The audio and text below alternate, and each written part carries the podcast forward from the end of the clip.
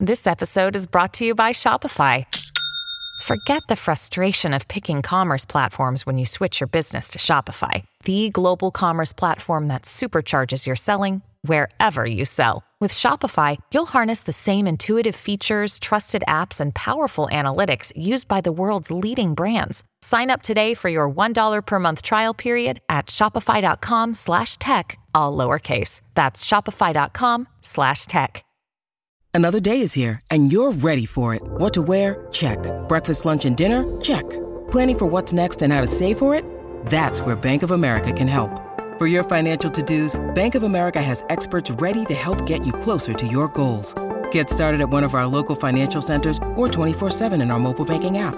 Find a location near you at bankofamerica.com slash talk to us. What would you like the power to do? Mobile banking requires downloading the app and is only available for select devices. Message and data rates may apply. Bank of America and a member FDIC. It's a new year and a new chance for you to make a fresh start with your compliance. For the next 31 days on the FCPA Compliance Report, we're going to be bringing you a daily tip, strategy, or idea that you can use to improve your program.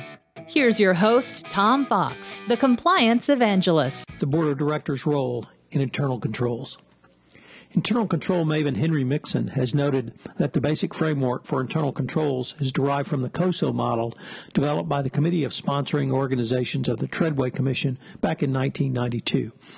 This model has become the standard for an internal controls framework and provides a structure to ensure companies address key elements that should result in an effective system of internal controls. Using the COSO model as modified in 2013, it provides a specific and very supportable approach when adversarial third party challenge reaches a company around effective internal controls. If you're a U.S. public company, you know that under the FCPA, for instance, you're required to have effective internal controls. The COSO model defines internal controls in a pyramid from top to bottom as the control environment, risk assessment, control activities, information, and communication and monitoring. So, what internal controls does a company need to in- institute, and what's the board's role in that? Each company defines its internal controls to fit its business by determining what the company wishes to protect and what type of control environment it needs to have in place. This means it can be less formal in smaller companies, but it's still effective if the focus is on the right risks. Based upon anti corruption risk, the most common controls these are identified as following dealing with third parties, gifts and entertainment, and charitable donations. Even within those categories, a wide risk a wide range of risk exists depending on the company's business practices. A top down, check the box generic set of internal controls and policies and procedures will not likely result in effective controls. And that's really what you're aiming for is effective controls. The process to determine which internal controls are needed will be of some familiarity to a compliance professional. Of course, it starts with a risk assessment to establish the corporate which corporate policies are applicable, tailored to the company, and sufficiently specific. The risk assessment will also help to identify the types of transactions across the company which should be addressed. I mentioned gifts and entertainment, but also things like maintenance of bank accounts and movements of cash. Of course, dealing with third parties is always going to be critical in an anti corruption compliance program. The next step is to prepare a set of documents which will define the control objectives to be in place for each transaction. For example, controls in, will be in place to ensure that no vendor has been added to the vendor master file until complete due diligence has been finished on the vendor and the vendor has been approved in accordance with corporate policies. Thereafter, you, you will need to document how the controls will be performed and how they will be evidenced, and then incorporate the control procedures into an applicable work instruction and job description.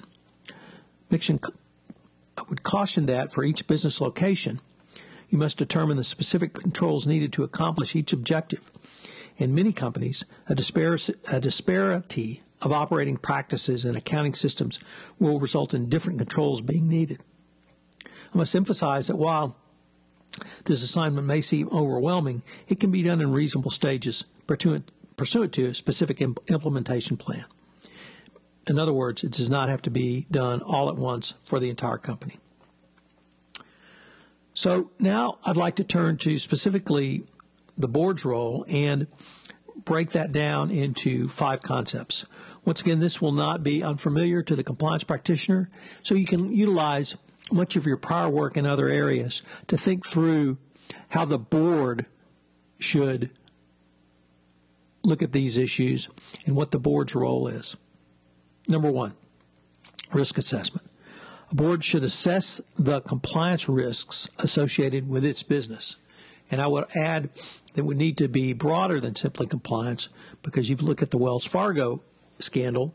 Here we had a sales incentive program driven by a sales quota utilized for employee evaluations on a benign product. If you put those together, none would appear to have high risk, yet with the way it was run, it became a huge scandal and problem for Wells Fargo. Number two, your corporate policies, procedures, and code of conduct. A board should have an overall governance document which will inform the company, its employees, stakeholders, and third parties of the conduct the company expects from, from each of those stakeholders. If the company is a global multinational, this document should be translated into relative, excuse me, relevant languages as appropriate throughout the organization. Number three, implementing procedures. A board should determine if a company has written procedures in place that instruct employees, third parties, and other stakeholders on the details of how to comply with the company's policies and procedures. In other words, you've got to explain how you're going to implement this. Training. Now, for the board, there are two levels of training. There first should be a general understanding of the specific compliance programs that are being incorporated, but there should also be a training to allow the board to understand its role in management of risk going forward, clearly in conjunction with anti corruption risk, such as the FCPA. So you've got to really train the board on two levels. They need to know the specifics, just as other senior management or high risk individuals within your organization may need to know, but they need to also understand their obligations under an effective compliance program. And finally, step five monitor.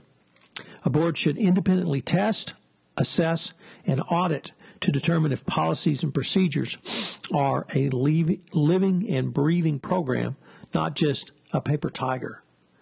So you can see from these five steps, they are not going to be really anything new or different, yet this framework of these five steps, and once again, I'm indebted to my colleague Henry Mixon for laying them out in this manner, gives you a way to think through the board's obligation, the board's role, and what you will have your board doing going forward. So, what are the three key takeaways for today? Well, the first is maybe step back and ask Has your company implemented COSO 2013? If it has not done so, uh, this is something I think you should uh, really take a very strong look at.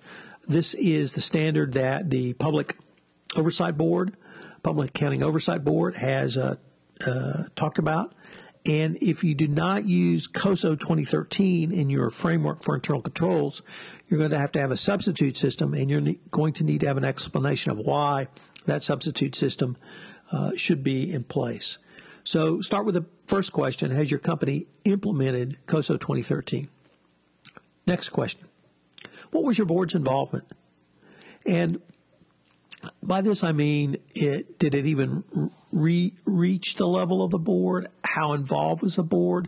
Did the board compliance committee or audit committee was it involved? Uh, is there uh, oversight on the implementation of your internal controls? And finally, once again, sticking with the basics, what's your documentation of all this? Uh, as you know, the three most important things in an anti-corruption compliance program are document, document, document. Well, this is probably even more true at the board level.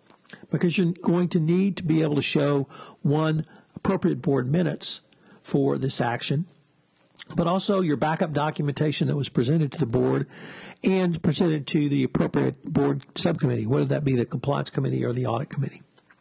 So, what is your documentation? This is Tom Fox. Thank you very much for joining me on day seven, and I hope you will join me for day eight of one month to a better board. Thank you for listening to this episode of 31 Days to a More Effective Compliance Program, where in the month we're going to take a look at the role of the Board of Directors in a best practices compliance program. This production of 31 Days to a More Effective Compliance Program is a special production of the Compliance Podcast Network. I hope you will join me again tomorrow.